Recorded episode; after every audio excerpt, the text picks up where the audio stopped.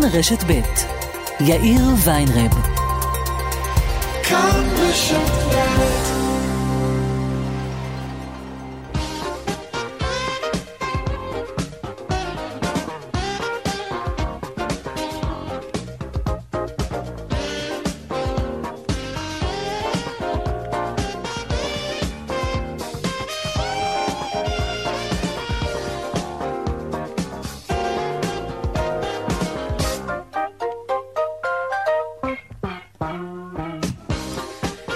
אחרי חמש, אה, ארבע ועוד חמש דקות, כאן צבע הכסף ברשת ב', יום שלישי, שלום רב לכם, העורך רונן פולק, המפיקה רונית גור אריה. טכנן השידור שלנו אילן אזולאי, הדועל הוא כסף, כרוכית, כאן.org.il. אני יאיר ויינרב, מעכשיו עד חמש אנחנו מיד מתחילים.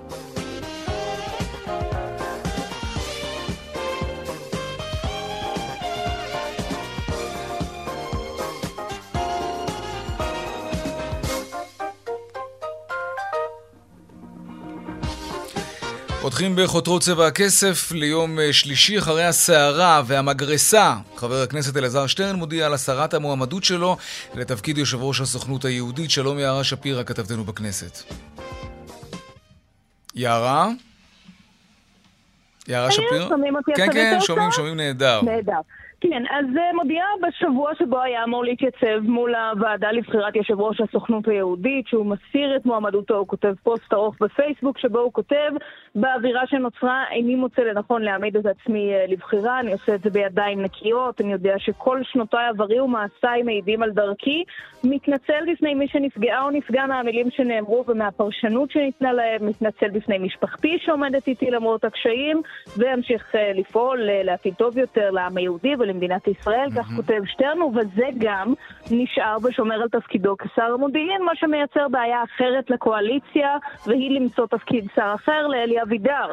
אה, כעת השר לתכנון אסטרטגי, אבל שהובטח לו התפקיד של אלעזר שטרן כשזה יזוז ויתמנה לתפקיד יושב ראש הסוכנות היהודית. אנחנו זוכרים את הצהרות שהוא עשה אז לקואליציה ושואלים את עצמם מי ששואלים בקואליציה האם כשיחזור מביקורו אה, כעת באיחוד האמירויות אה, יצטרכו למצוא לו תפקיד אחר. הסערה, המגרסה ומשחק הכיסאות. הערה שפירא, תודה רבה לך. על הדיווח הזה. נדל"ן עכשיו. בחודש יולי נרשם גידול של 35% ברכישת דירות, זאת לעומת חודש יולי בשנה שעברה. בהשוואה לחודש הקודם, יוני, נרשמה דווקא ירידה של 5%. הערים הבולטות במספר העסקאות הן תל אביב, ירושלים וחיפה. עוד מעט אנחנו נרחיב בעניין הזה. ועדת הפנים של הכנסת אישרה היום את הצעת החוק להסבת שטחי תעסוקה למגורים. במסגרת ההצעה אפשר יהיה להסב שטחי תעסוקה למגורים בבניינים, בבניינים שטרם נבנו בשיעור של עד 30% מהשטח הכולל של זכויות הבנייה שאושרו במגרש. שרת הפנים איילת שקד אמרה לצבע הכסף כי ישראל נמצאת במשבר דיור מהחריפים שידעה המדינה, ואנחנו למעשה במרוץ כעת לספק אלפי יחידות דיור גם באזורי הביקוש. הרפורמה להמרת שטחי משרדים למגורים בהיקף של עד 30% מהשטח הכולל של זכויות הבנייה אושרה היום בוועדת הפנים. זו רפורמה משמעותית מאוד שתוביל לאלפי דירות רבות וקטנות שיגדילו משמעותית את ההיצע. ועוד בצבע הכסף בהמשך על שוק העבודה המתאושש ומספר המשרות הפנויות המצטמצם. נעסוק גם במתווה פתיחת ענף התיירות הנכנסת, איך זה יעבוד בדיוק, כמה תיירים יגיעו לישראל ב-1 בנובמבר, אולי אפילו קצת לפני, ומה יהיו התנאים לכניסתם. וגם רשת 7-11, רשת חנויות הנוחות מהפופולריות ביותר בעולם, מגיעה לישראל. כיצד תשפיע הכניסה שלה על השוק הרווי ממילא ברשתות כאלה, רשתות נוחות שיש כמעט בכל פינה. מה זה יעשה למחירים באותן חנויות שנחשבות עדיין יקרות בהשוואה לחנויות הדיסקאונט? נעסוק גם בזה, והדיווח משוקי הכספים כרגיל לקראת סוף השעה. אלה הכותרות כאן צבע הכסף. אנחנו מיד ממשיכים.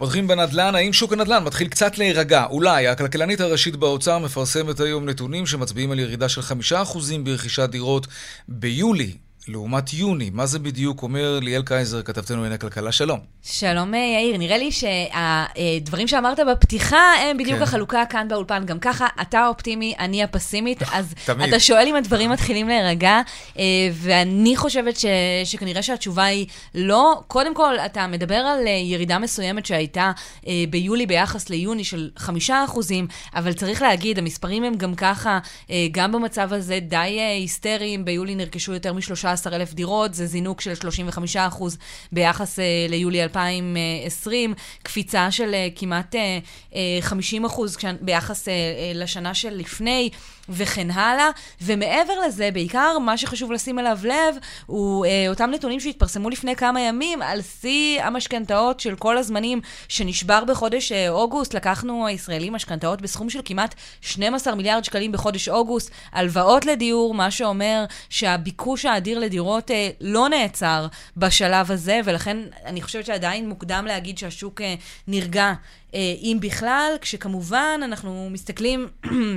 בזכוכית מגדלת על המשקיעים, אה, שהכניסה שלהם או החזרה שלהם לשוק לא נבלמת אה, mm-hmm. בשלב הזה. הם חזרו לשוק אה, בשנה שעברה, אחרי ששר האוצר לשעבר אה, כץ החליט להוריד את מס הרכישה אה, למשקיעים מ-8% ל-5%. זה גרם להם לשוב לשוק. אגב, את חושבת שהעליהום הזה, הזה עליהם מוצדק? הם באמת אחראים לכך שמתחילת השנה עלו מחירי הדיור בארץ, נדמה לי, בכמעט 8%. כן, תראה, אני לא חושבת שזה... אתה, אתה משתמש במילה עליהום, כאילו יש איזשהו אה, עניין אה, פרסונלי, אנשים עם קלשונים שרצים לא, אחרי המשקיעים. לא, חלילה, אבל את יודעת, אבל... אומרים שהם, שבגללם המחירים עולים. תראה, הנה, המצב, הממשלה רוצה עכשיו להטיל מס כל, עליהם. אז קודם כל, בוא, בוא נדבר במספרים. כן. ביולי המשקיעים אה, רכשו 2,600 אה, דירות, זה פי שלושה יותר ממה שהיה ביולי 2020, זה 80 אחוז יותר ממה שהיה ביחס ל-2019. הממשלה אמנם מצהירה, כמו אגב, אה, אני חושבת אה, כל הממשלות ב-20 השנים האחרונות לפחות, שהמטרה היא להגדיל את ההיצע, אבל מה לעשות שהגדלה של היצע היא דבר אה, שלוקח אה, זמן. זמן. אה, ולכן האמצעים קצרי הטווח הם צינון של הביקוש, ואנחנו רואים את הביקוש של המשקיעים קופץ, ויותר מזה, אנחנו רואים את הביקוש קופץ בשנייה ששר האוצר לשעבר החליט אה, להוריד את מס הרכישה. כלומר, זה מקרה קלאסי שבו אתה רואה קשר כן. ישיר בין צעד אה, מיסוי לבין צעד, לבין, לבין ההתנהלות uh, בשטח, ואם תרצה, זה גם אמור לקרות הפוך. מיסוי הוא כלי שאמור להכווין uh, התנהגות, בהינתן שאת ההיצע אי אפשר להגדיל כל כך מהר, אז הדרך... היא לצנן את הביקוש, ולכן עכשיו אה, אה, דנים בשאלה של האם, איך, עד כמה להגדיל את מס הרכישה למשקיעים, ונזכיר, עד אה, סוף השבוע אמורה להיות מוצגת על ידי אה, שרי האוצר והבינוי והשיכון ושרת הפנים כן. איזושהי תוכנית, תוכנית. אה, של הממשלה למלחמה או ניסיון לבלימה של מחירי הדיור שמזנקים. אחד הצעדים המשמעותיים שאמור להיכלל בה הוא באמת העלאה של מס הרכישה. עכשיו השאלה אם זה יהיה אה, מ-5% כיום ל-8%. אחוזים, יותר, פחות, אם זה ייעשה באופן אחיד בכל הארץ, יש מחשבה לעשות את זה אה, באופן שזה, שהמיסוי יוטל יותר באזורי ביקוש, או על דירות יקרות יותר. כל כן. מיני סימני שאלה, אבל ברור שמס אמור להיות אחד הכלים כאן. ליאל קייזר, כתבתנו לענייני כלכלה, תודה רבה. תודה. אנחנו ממשיכים בנושא הזה. אה, נעמיק קצת בנושא של המשקיעים שנמצאים על הכוונת של הממשלה. שמענו עכשיו את ליאל קייזר, מדברת על הכוונה להטיל אולי מס על המשקיעים.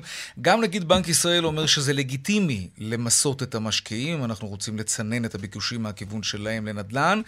הם לא רצויים בשוק הנדל"ן כי הם גורמים לעליות מחירים. זו הדעה הרווחת. נדבר עכשיו עם מי שרוצה אולי להגן עליהם. שלום רוני כהן, מנכ"ל אה, אלדר שיווק. שלום לך. שלום, אחר הצהריים טובים מאיר. תראה, גם ככה היצע הדירות קטן. אה, הדבר הדחוף ביותר הוא לאפשר לזוגות צעירים לרכוש דירה.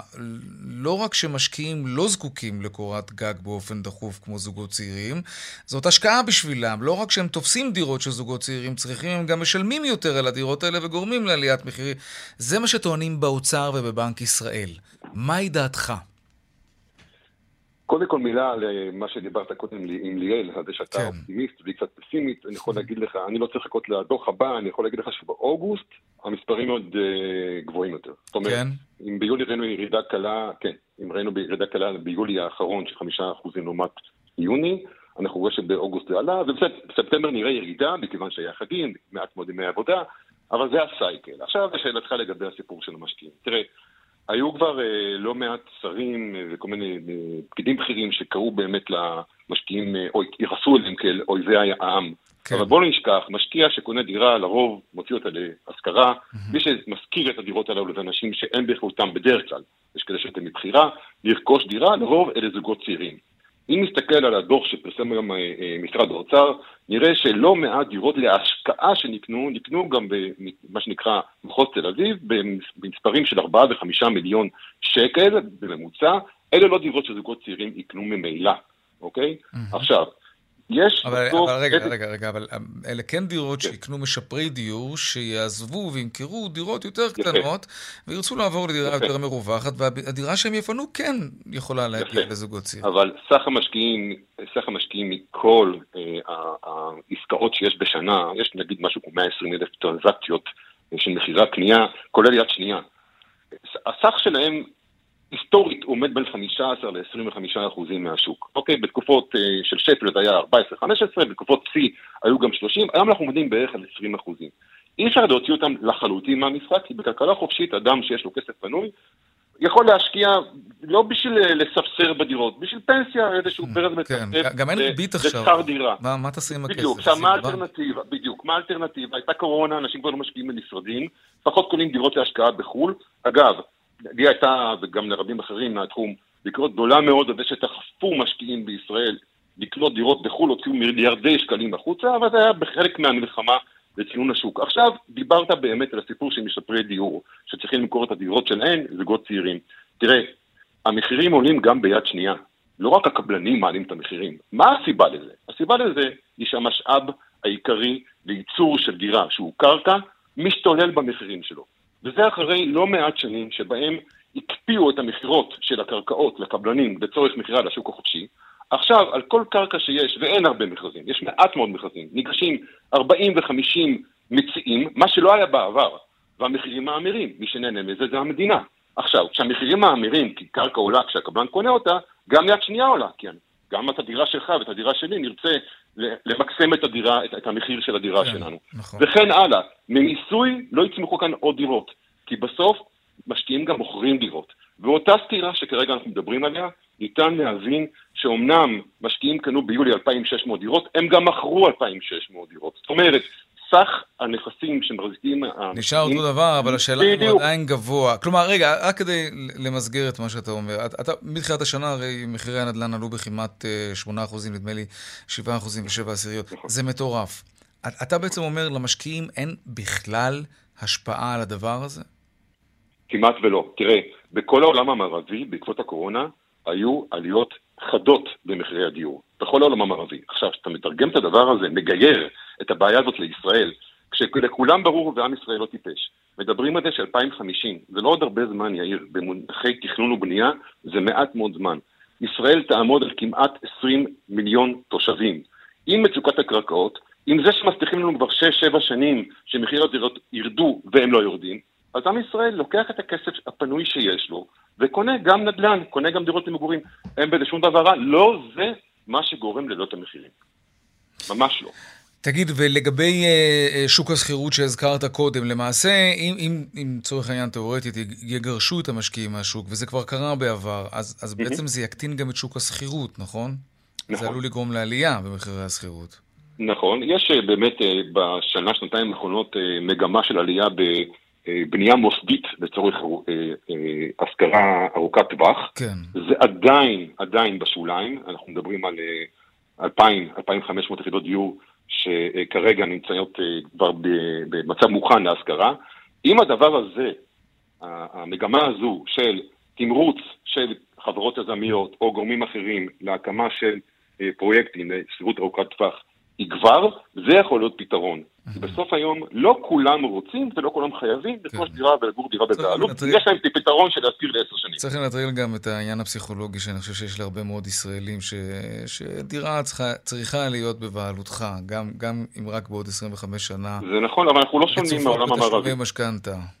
כן. באמת, חוץ מארצות הברית, מה-OECD אנחנו עומדים בערך אותם מספרים. כן. פורטוגל וספרד למשל מעלינו בבעלות, כן, 71, אה, 72. אנחנו בסביבות 67, וזה גם בגלל שהמחירים עלו ולא כולם יכולים לרכוש דירה. לא רק בגלל שנפרדים מהרעיון של אה, להיות בעלים של בלוקים. רוני כהן, מנכ"ל אה, אלדר שיווק, תודה רבה לך על השיחה הזאת. תודה רבה. עדיין בענייני נדל"ן, חברת uh, עמידר, החברה הלאומית לשיכון בישראל, מחדשת את הסיוע במימון שכר דירה. אה, בדיוק דיברנו על זה. שלום יגאל אהרוני, מנכ"ל חברת עמידר. שלום לך. מי זכאי לסיוע בשכר דירה במדינת ישראל, והאם יש אנשים שזכאים לסיוע כזה ובכלל לא יודעים את זה?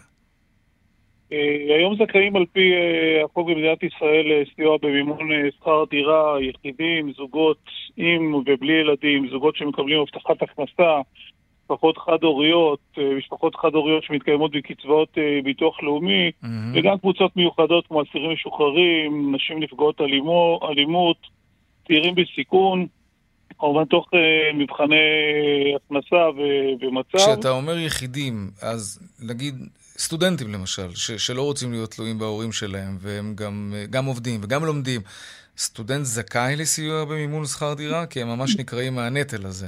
יש, אה, יש קריטריונים של, אה, של אה, גיל, הכנסה ומצב משפחתי וגם מצב רפואי שמשפיע על הזכאות ועל סכום הזכאות, mm-hmm. וניתן בערוצים השונים, גם בעמידר ובחברות נוספות, להגיש בקשה למימוש הזכאות, והנציגים שלנו בכל הערוצים השונים, גם הישירים, גם הדיגיטליים, מסייעים למימוש אה, זכאויות אה, לפי, ה, לפי הקריטריונים. יש לכם הערכה כמה אנשים זכאים מסתובבים בינינו והם, והם לא יודעים על זה בכלל? קשה להם עוד כמה לא זכאים. היום קיימנו כנס עם כל העוסקים בנושא הסיוע בחברת עמידר, בהשתתפות בין השאר מנכ"ל הביטוח הלאומי מר מאיר שפיגלר והמשנה מנכ"ל משרד הבינוי והשיכון יעקב שנרב והנחינו וכיוונו את העובדים, שגם ככה הפורענות שלהם ביום-יום, למצות את הזכויות, הנושא של מיצוי אה, זכויות אה, הוא מאוד פופולרי גם אצל חברות עסקיות שמנסות לקדם את זה מהאינטרס שלהם, אבל אנחנו לא מחכים לזה. העובדים שלנו מכוונים מאוד לתת okay. אוקיי. את הסיוע כדי לממש ברור. את הזכויות. מה הדרך הכי פשוטה אה, לבדוק אם אני זכאי לדבר הזה או לא? לגשת לאחד מה, אה, מהזכיינים, בעמידר אנחנו יודעים לעשות את זה אה, מצוין, להגיש אה, בקשה. ללכת לאן? לא, לא כל כך הבנתי לאן צריך להגיע. אי אפשר לעשות את זה דיגיטלית?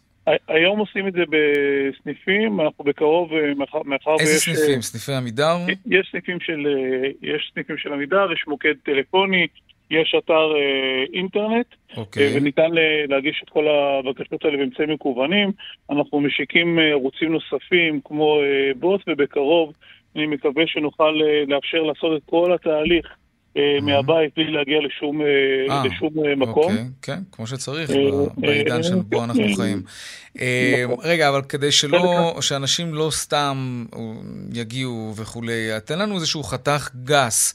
אה, מהו הפרופיל המאוד כללי, כן? אל תיכנס לרזולוציה צפופה מדי, של אנשים שיש סיכוי שהם באמת זכאים לסיוע בשכר דירה, ואולי הם לא ידעו על זה אפילו. יש כאן חיתוך גם של אה, הכנסה וגם של אה, מצב משפחתי, גיל ומצב רפואי, ולכן קשה לתת פה איזה טביעת אצבע, אבל יש היום בישראל כ-180 אלף אה, זכאים שהם מממשים, שמקבלים אה, קצבאות בגובה אה, מסוים, נוסף לזכאים אחרים לדיור של ממש, שרובם גם כן משתכנים בדירות של עמידר. וחלקם בחברות משכנות נוספות. סביר להניח שאנשים שזכאים לסיוע בשכר דירה, הם אנשים שמוכרים לביטוח הלאומי. אז, אז אני שואל, למה בעצם, נאמר, המחשבים של הביטוח הלאומי לא יודעים לגזור את, אה, את החתך הזה של האנשים שזכאים מטבע הדברים לסיוע בשכר דירה, ולהעביר אותם באופן מסודר, ממוחשב, לחברת עמידר? אני לא יכול לענות אה, בשם הביטוח הלאומי על התהליך הממוחשב, יש גם היבטים... אה, של אה, צנעת הפרט, אבל יש היום תהליכים מאוד משמעותיים שמתקיימים בין הגופים, נותני הסיוע, אה, כדי להביא את הנתונים בצורה כזאת שהלקוח כמה שפחות יטורטר בין המסגרות השונות והמידע שלו יושלם. תהליכים כאלה נמצאים בשלבים מתקדמים ומנסים להקל כל הזמן. אני יודע את זה גם מהביטוח הלאומי, גם בשיחה כן. שקיים היום מנכ"ל הביטוח הלאומי אצלנו וגם אצלנו, שנעשים כל okay. אוקיי. המאמצים לעשות כמו שגם אה, חווינו בקורונה, שהרבה מאוד נתונים מהרבה מאוד גופים שבעבר עבדו כל אחד בזירה אחרת, פתאום התממשקו ואפשרו לקבל okay. אוקיי. קצבאות ומענקי סיוע שונים. עובדים על זה גם בזירה הזאת. חלק מהכלים המתקדמים שאנחנו מפתחים כאן בעמידר הם רווחים, אם אפשר לקרוא לזה כך, בתקופת הקורונה, דברים שפיתחנו בתקופה שאי אפשר היה לצאת מהבית או אי אפשר היה להגיע למשרדים, אה, והתחילו לפתח כלים נוספים שהיום כבר נשארים, מתקדמים, ויאפשרו נגישות טובה. וטוב שכך, לפחות הרווחנו משהו. יגאל אהרוני, מנכ"ל חברת עמידר, תודה רבה לך על השיחה הזאת. תודה לכם, יום טוב. להתראות. טוב, מה 1 בנובמבר, אה, אולי אפילו טיפה לפני, ייפתחו שערי ישראל לתיירים מבחוץ, התיירות הנכנסת מתחדשת. התיירנים בארץ חיכו לדבר הזה כבר כמעט שנתיים. שלום אה, יוסי פתאל, מנכ"ל לשכת תיירות נכנסת לישראל. שלום וברכה. איך זה יעבור? הכל אה, בגדר שמועה עדיין, כן? אנחנו לא... שמועה? לא, לא, לא ממש, האמת. ראיינו את שר התיירות רזבוזוב, נדמה לי ביום ראשון, והוא אמר שאפילו יכול להיות שזה יהיה לפני ה-1 בנובמבר. אמ, זה, זה נראה לי חלוט כבר, אבל אתה יודע מה? עזוב, למה להתחייב? אבל אמ, בכל זאת, בוא נהיה אופטימיים. איך זה יעבוד? אתה, אתה יודע בכלל, כמנכ"ל לשכת התיירות הנכנסת לישראל? אה, כן, התייעצו איתנו לאורך הדרך. כן. אה, לא קיבלו את כל מה שרצינו, חלקים. בעיקרון, בעצם תותר הכניסה לכל מי שהוא מחוסן עם בוסטר, או שהחיסון שלו הוא צעיר מחצי שנה. בעצם האנשים האלה יוכלו, אה, כל המדינות שיש איתן הסכם, הדדיות, יוכלו להגיש פנייה בחו"ל לאתר משרד הבריאות, לסרוק את החיסון שלהם, המערכת אמורה, אה, וזה כבר קורה היום דרך אגב, עשו ניסוי וזה מצליח, לזהות כן. את התעודת חיסון, תו ירוק יישלח אל האימייל שלו והוא יגיע לארץ ויטייל כאחד האדם. נהדר. קבוצות, אה, אה, שאר העולם, מעבר ל-40 מדינות האלה, שאיתם אה, המערכת הזאת לא עובדת, כי למשל בארצות הברית אין, אין אה, תעודת חיסון פדרלית שאפשר אה, לסרוק. באמת? איך זה יכול להיות? דווקא באמריקה? בארצות הברית זה עובד עם פתקים, כמו פעם. מה? כן, בארצות הברית אין, אין מערכת פדרלית להנפקת תעודות חיסון. איזה מוזר. מדינות מסוימות זה נעשה עם פתקים ואפילו בכתב יד. אה, יש כמה מדינות, כמו קליפורניה... רגע, אז מה זה אומר לא... בעצם, שתיירים מארצות הברית יתקשו להגיע לארץ? אז הם, הם יצטרכו אה, גם להגיש את, ה, את הבקשה, כמו שהיא, לעשות את הבדיקות, באיזושהי דרך שהיא קצת יותר אה, אה, אה, מסורבלת, אבל הם יוכלו אה, גם להגיע אה, לארץ. אה, הם יגיעו לכאן, יעשו את הבדיקת... אה, את הבדיקה בשדה התעופה, ובעצם הם יהיו בבידוד עד שהם יקבלו תשובה שהם אכן לא חולים. אוקיי. Okay. תגיד, מאיזה יעד יגיעו מיד? איפה ממש לחצו כבר לבוא לישראל ועד עכשיו לא, לא ממש יכלו? היעד המרכזי הוא כמובן ארה"ב, שהיא הכי מורכבת כרגע מבחינת הטיפול. Mm-hmm. אנחנו גם, אה, המדינה גם תאפשר לתיירים שהמועד מאז החיסון שלהם עבר יותר מחצי שנה, במתווה של חריגים, שהם יצטרכו להתנהל באמצעות קבוצות מאורגנות, מפוקחות, מנוטרות באמצעותנו בלבד, עם משטר בדיקות אה, מאוד... אה, אתה מדבר על האמריקאים? אני מדבר על כל העולם. על כל העולם. בעיקרון, כלומר, לא, כל לא, העולם... לא יגיעו לפה זוגות צעירים, ילדים, אה, להסתובב? ילדים ולה... לא יוכלו להגיע. אגב, יש עוד החלטה שפתוחה. הילדים לא יוכלו להגיע? לא, כי הם לא מחוסנים. גם לא, גם לא ילדים שיעברו בדיקות לפני, תוך לא. כדי ואחרי? נכון, לא. במדינות ישראל לא. בזה אנחנו שונים. אגב, מה שהורס את כל הפלח של הטיולים המשפחתיים, וגם מכל מדינה שנדרשת אשרת כניסה לישראל, הם בכלל יכולים להגיש ואין מה לדבר איתם בכלל. אה, ההחלטה הזאת היא תמוהה, שירותית, ואנחנו מנסים לטפל בה. Mm. אה, ובאותה הזדמנות אה, גם ישראל החליטה לקבל את כל החיסונים שמוכרים את אה, ארגון הבריאות העולמי. שזה אומר מה? זה אומר, כולל סינופרם הסיני וגם ההודי, אבל לא כולל הרוסי למשל. אה, גם הסיני? כי, כי רזב... השר רזבוזוב סיפר לנו למשל, הרי ישראלים נוהרים עכשיו למדינות המפרץ, לאמירויות, והוא אמר ש... שיש בעיה עם האמירתים, שהם לא יכולים להגיע לפה כי הם מתחסנים בדרך כלל שם בחיסונים הסינים. אז זה אומר שהאמירתים כן יוכלו להגיע עכשיו? קודם כל, לסינים יש כמה חיסונים. יש אחד מסוג, אם אני לא טועה בשם סינופרם, שהוא מאושר על ידי ארגון הבריאות העולמי. וואלה. כן. אוקיי. אבל הסינים לא פותחים את שעריהם, זה לא רלוונטי. הם... אה, אוקיי, אבל מה לגבי האמירתים? יש התעניינות של, שלהם להגיע לארץ כתיירים?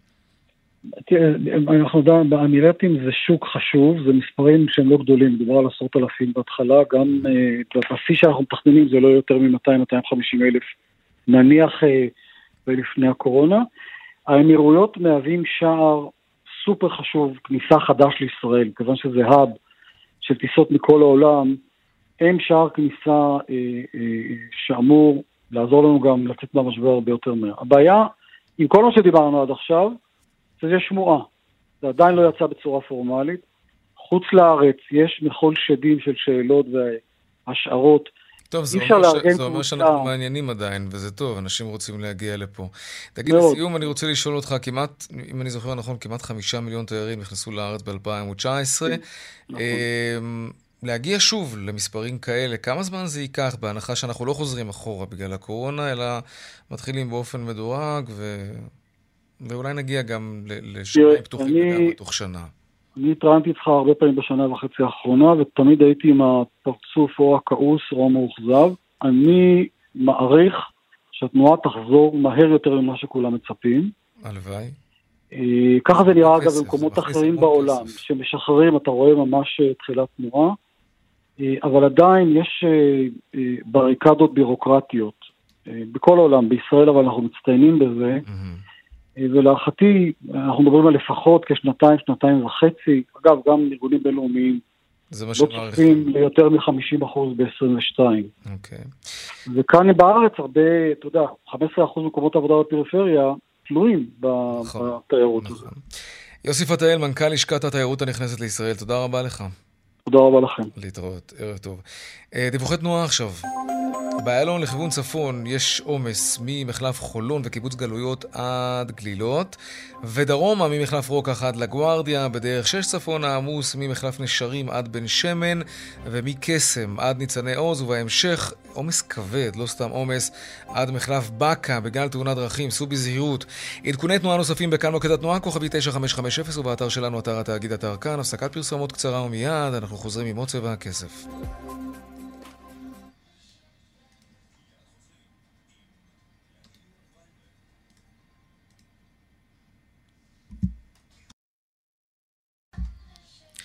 ארבע ועוד 34 אה, דקות. אה, שוק התעסוקה, מה קורה שם? ביטול מודל החל"ת ממשיך לשפר את מצב התעסוקה בארץ, זה לקח קצת זמן, אה, למרות שלא היו דמי האבטלה, מובטלים וחל"תניקים לא כל כך מיהרו בקיץ לחזור לעבודה, וגם לא חל"תניקים, אבל זה כבר קורה, כנראה. שלום יעל פרימק, מנהלת מחלקת ניהול קריירה ב-all jobs, שלום לך.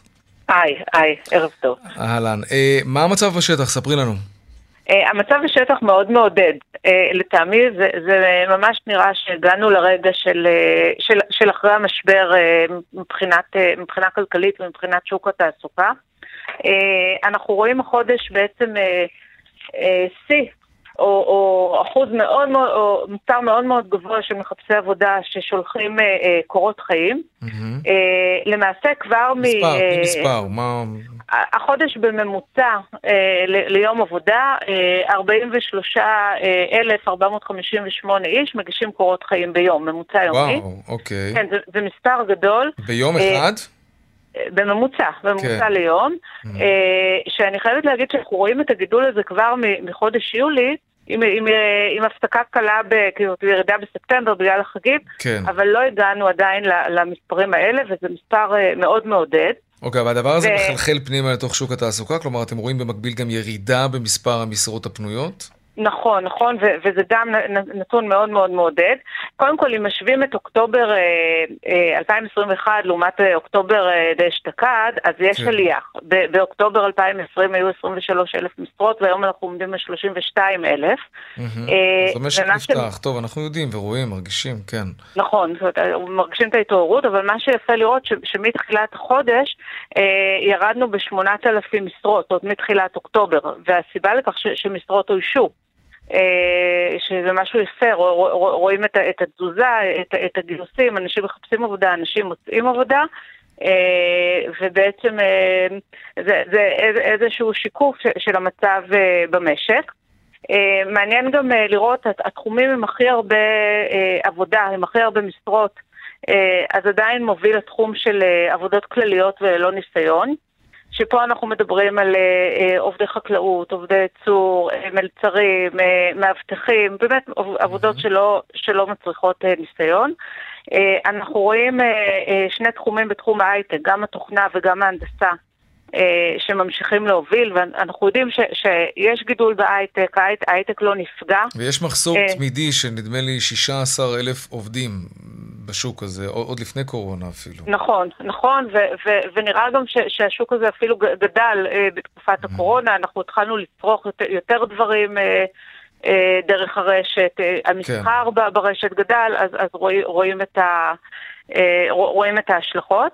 ואפשר לראות שגם תחומי המכירות ותחומי האדמיניסטרציה, ש, שתמיד הם היו אה, גבוהים וגם עדיין הם גבוהים מבחינת uh, כמות המשרות שבהם. Mm-hmm. תגידי, uh, ככל שחולף הזמן והשורות מתמלאות, נגדיר את זה ככה, יש, יש לזה גם השפעה על השכר? כלומר, מעסיקים מציעים היום משכורות יותר נמוכות ממה שהם הציעו לפני חודשיים כשהם התחננו שאנשים יבואו לעבוד, אז ככל שאנשים כן באים, גם השכר פחות מפתה?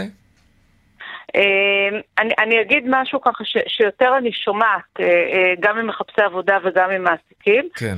אה, שדווקא נוצר מצב ש, שמחפשי עבודה התרגלו, אולי, אולי בחודשיים שלושה האחרונים השוק היה שוק של מחפשי עבודה, זאת אומרת היו הרבה יותר משרות מאשר מחפשי עבודה, באמת המעסיקים הציעו שכר גבוה ומחפשי עבודה עדיין מצפים לשכר גבוה. זאת אומרת, הקרקע עדיין לא בשלה מבחינת המעסיקים אה, להוריד את השכר שהם מציעים. כן. אה, כן, אנשים, אה, אנשים אולי גם, אתה יודע, אומרים שבכלל עברו שינויים בתקופת הקורונה, ששמים את עצמם במקום הראשון וכולי, אז, אז עדיין השכר ש, שמחפשי עבודה מחפשים, מצפים לו, הוא, הוא שכר יחסית גבוה. אני יכולה גם לשתף אותך בעוד נתון מעניין, אנחנו כן. הסתכלנו על תפקידים ש, אה, שלאו דווקא מחפשים בהם הרבה עבודה באופן יחסי, הרבה, שאין בהם הרבה משרות באופן יחסי, אבל שהיה בהם גידול גבוה אה, באוקטובר לעומת ספטמבר. וראינו דברים מעניינים, ראינו למשל שמקצועות שקשורים לתחום האומנות, אומנות, הבידור, המדיה, למשל יש לנו קפיצה של 138 במשרות לאיש סאונד או לטכנאי סאונד. Mm. אוקיי. מה שבאמת מראה את ה... אפשר נכון. להסביר את זה על ידי גידול ב- ב- בעולם הזה, ש- שהתרבות נפתחה, נכון. שיש הופעות. ואנשים גם רוצים לצרוך את הדברים האלה אחרי תקופה ארוכה, שזה לא היה תמיד זמין.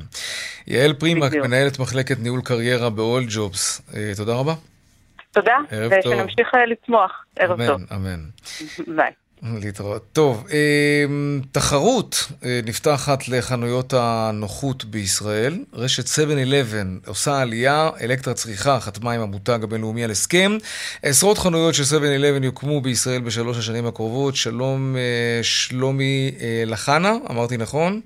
אמרת נכון, ערב טוב. ערב טוב גם לך. מרצה בכיר אה, בבית הספר למנהל עסקים, המכללה למנהל ויועץ אסטרטגי שיווקי. אתה יודע, דווקא חשבתי לעצמי קודם שבישראל, אה, בשנים האחרונות, כן, כל פינה אתה רואה AMPM או איזה ילו או מנטה וחנויות נוחות מלא. יש שוק רווי, אז זה אומר תחרות מאוד קשה ל-7-11. אולי גובה ראיות ממש, קרב מדמם אם נרצה. זה טוב לנו הצרכנים, לא? זה ללא ספק אה, מצוין לנו, אבל עדיין אני חושב שיש עוד פוטנציאל מטורף. תחשוב על עשרות אם לא מאות פיצוחיות, פיצוציות של עסקים שנמצאים בהמון המון אה, מקומות בערים, mm-hmm. בפריפריה, ומהווים אה, הזדמנות מטורפת לאלקטרה דרך 7-11 למנף את זה עוד יותר. אני, אני לא חושב שהשוק רווי. לא? אני חושב שיש פה עוד פוטנציאל גדול מאוד בבתי חולים, במשרדים, בבנייני מגורים גדולים. אה, במוסדות חינוך, אה, אני לא חושב שהשוק עדיין נמצא את עצמו. Mm, כן, אתה רואה אה, חנויות נוחות בבתי ספר, או שזה קצת, קצת הגזמנו עם הדמיון? אני חושב, ש... אני חושב שהיה ניסיון של קופיקס להציב כן. כמה, כמה דוכנים כאלה, אני חושב שיש פה פוטנציאל גדול, כמובן שזה צריך לעבור עוד רגולציה, אבל תחשוב על בתי חולים, תחשוב על, על קומות משרדים, כן. אני חושב שהפוטנציאל לא ממומש, יש... אתה יודע, עברנו עכשיו שנת קורונה, יש המון המון פיצוציות פיצוציות שבקושי שרדו את המשבר, ובעבור מודל עסקי מתאים שתציע להם אה, אלקטרה דרך 7-11, אני חושב שאפשר יהיה למנף את הפוטנציאל עוד יותר. Mm-hmm. יש פה כמובן גם את הסוגיה של, של פתיחה של 24 שעות ביממה, כן שבת, לא שבת. צריך להבין שה-DNA המרכזי של חנות נוחות זה שהיא פותחת פתוחה 24 שעות ביממה, כולל שבת. 24-7, לא, לא 7-11, כן, אוקיי. כן, 24-7, כן. אה, אז ככה שלדעתי יש פוטנציאל, זה כמובן אה, תלוי בהבטחה המוצרית של אתרי השוק, מאוד מאוד התבגר. החוויה שנותנת AMPM וגם החוויה שנותנת Yellow הן חוויות אה, טובות מאוד, ולכן סיכויי ההצלחה שלהם גם תלויים במה הם ייתנו, במה הם יבדלו את עצמם, מה יהיה שונה.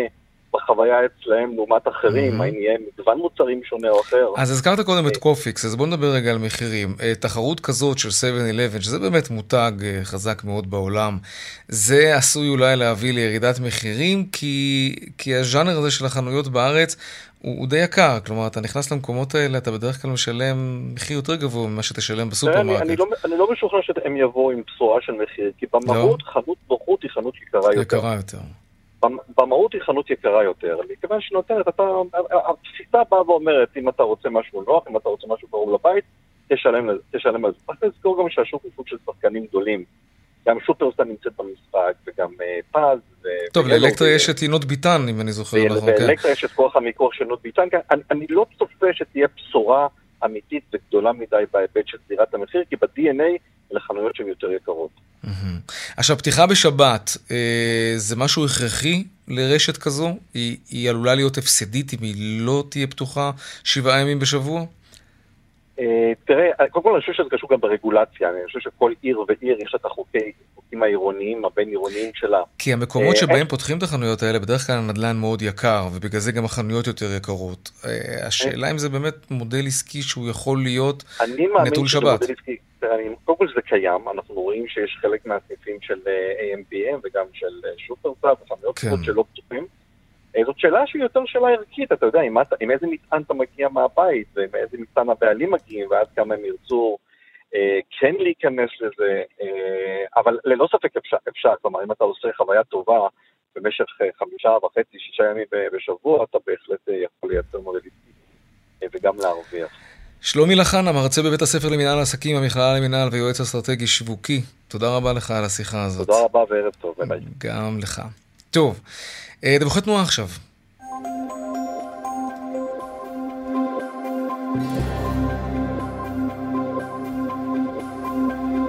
כן, נעשה פה איזה רענון למחשב. איפה הדיווחים? טוב, נמתין בסבלנות. או, הנה, יש. דרך חמש לכיוון מזרח עמוסה מגלילות עד מחלף ירקון, ודרך ארבע צפונה עמוסה ממורשה עד בצרה, ובהמשך ממחלף דרור עד uh, צומת יא חדרה. זהו. עדכוני תנועה נוספים בכאן מוקד התנועה, כוכבי 9550 ובאתר שלנו, אתר התאגיד, אתר כאן. הפסקת פרסומות קצרה ומיד אנחנו חוזרים עם עוד צבע הכסף, וגם הדיווח משוקי הכספים כמובן. מיד חוזרים.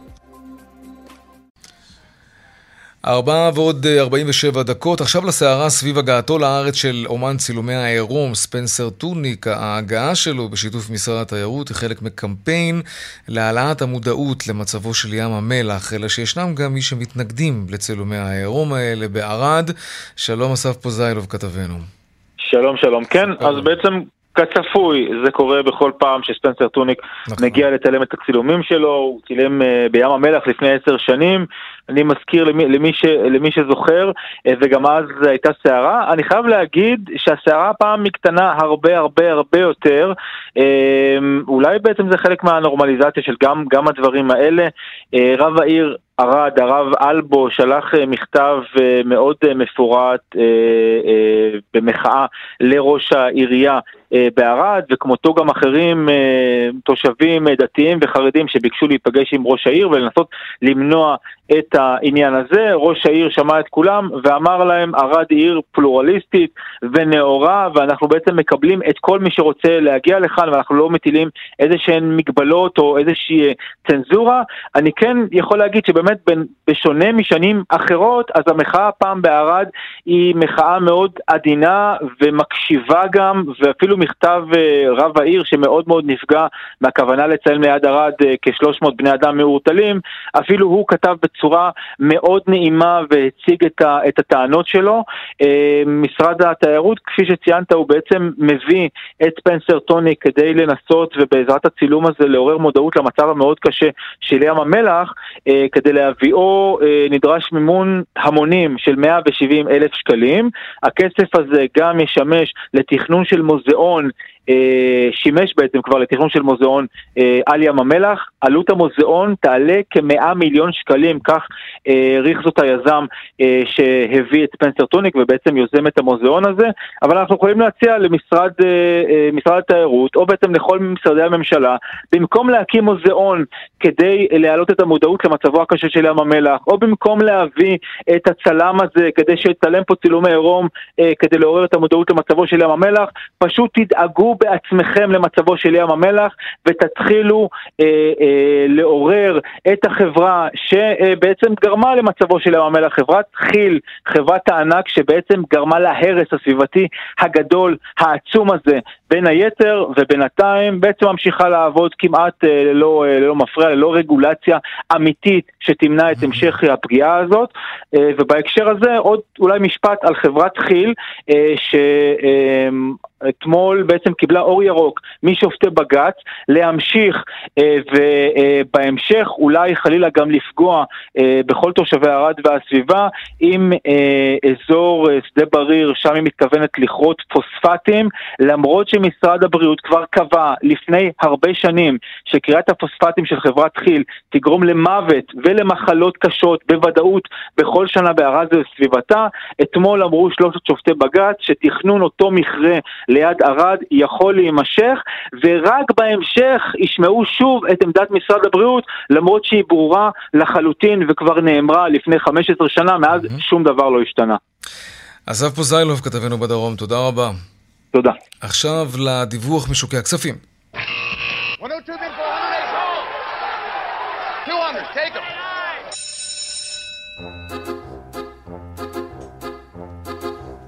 שלום אייל ראובן, מנכ"ל טאוור. שלום, שלום יאיר. ספר לנו מה קורה. אצלנו יותר טוב מאשר בחו"ל, לא? נכון, נכון. זה בשונה מאיך שנראה המסחר בימים האחרונים בחו"ל ואיך שנסגר אתמול בלילה בנסדק, אז אצלנו יום מסחר חיובי כבר מן הפתיחה. Uh, בגדול אנחנו עולים ב-6 עשיריות אה, אחוז בתל אביב 35, 4 עשיריות אחוז בתל אביב 125, הבנקים ממשיכים מסע מתמשך צפונה עוד אחוז ושבע עשיריות, נוסף על מספר דומה שעלו אתמול. אה, בואו נראה איך ייראו הדוחות שלהם בזמן הקרוב. הציפיות לפי השוק מאוד מאוד גבוהות מהם, ולכן מן הכלכלה, אתה יודע מה, זה מתקשר לגמרי לדוח קרן המטבע, אפרופו הכלכלה, אז דוח קרן המטבע הבינלאומית שפורסם mm-hmm. היום נותן אינדיקציות מאוד חיוביות על הכלכלה הישראלית שצפויה לצמוח, עדכנו למעלה את הצמיחה הצפויה ב-2021 ל-7%, קצבים יחסית מאוד גבוהים, 2022 מדברים על 4% צמיחה בישראל, ולעומת חששות בכל העולם מאינפלציה שרק הולכות וגוברות, פה על ישראל קרן המטבע מספרת לנו שהתחזיות הן בתוך הטווח, בתוך היעד של בנק ישראל. אחוז וארבע עשיריות. כמעט נוגע, אבל ביעד העליון, חלק מהחזאים צופים כמעט שלושה אחוז, שזה כבר ממש היעד, אבל בנק ישראל אומר כמעט שני אחוז. יש לחצים אינפלציוניים גם פה, אבל זה ככל הנראה לא כמו המצב בארצות הברית ובאירופה.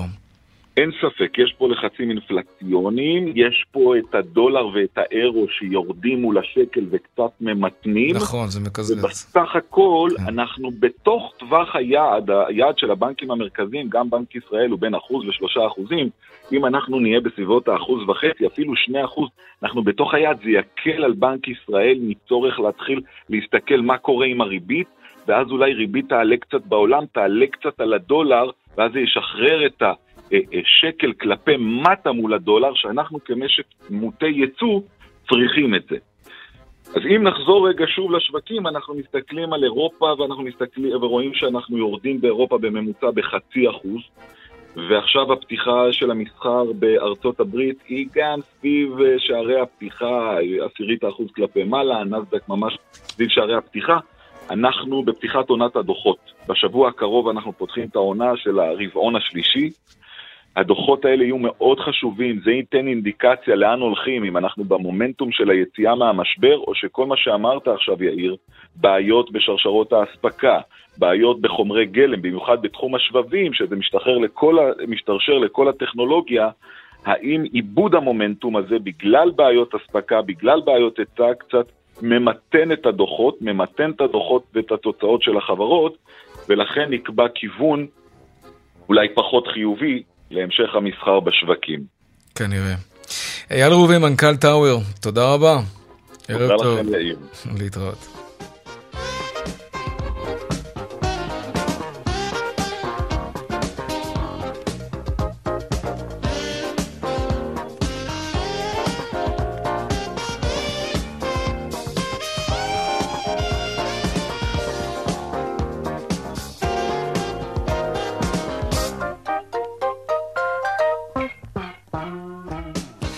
עד כאן צבע הכסף ליום שלישי, העורך רונן פולק, המפיקים רונית גור אריה וארז נילוביצקי. טכנאי השידור, אילן אזולאי, במוקד התנועה היה היום אהוד כהן, הדואל של צבע הכסף, כסף, כרוכית, כאן.org.il, מיד אחרינו שלי וגואטה, אני יאיר ויינרם, נשתמע כאן שוב מחר בארבעה אחר הצהריים, ערב טוב ושקט שיהיה לנו, שלום שלום.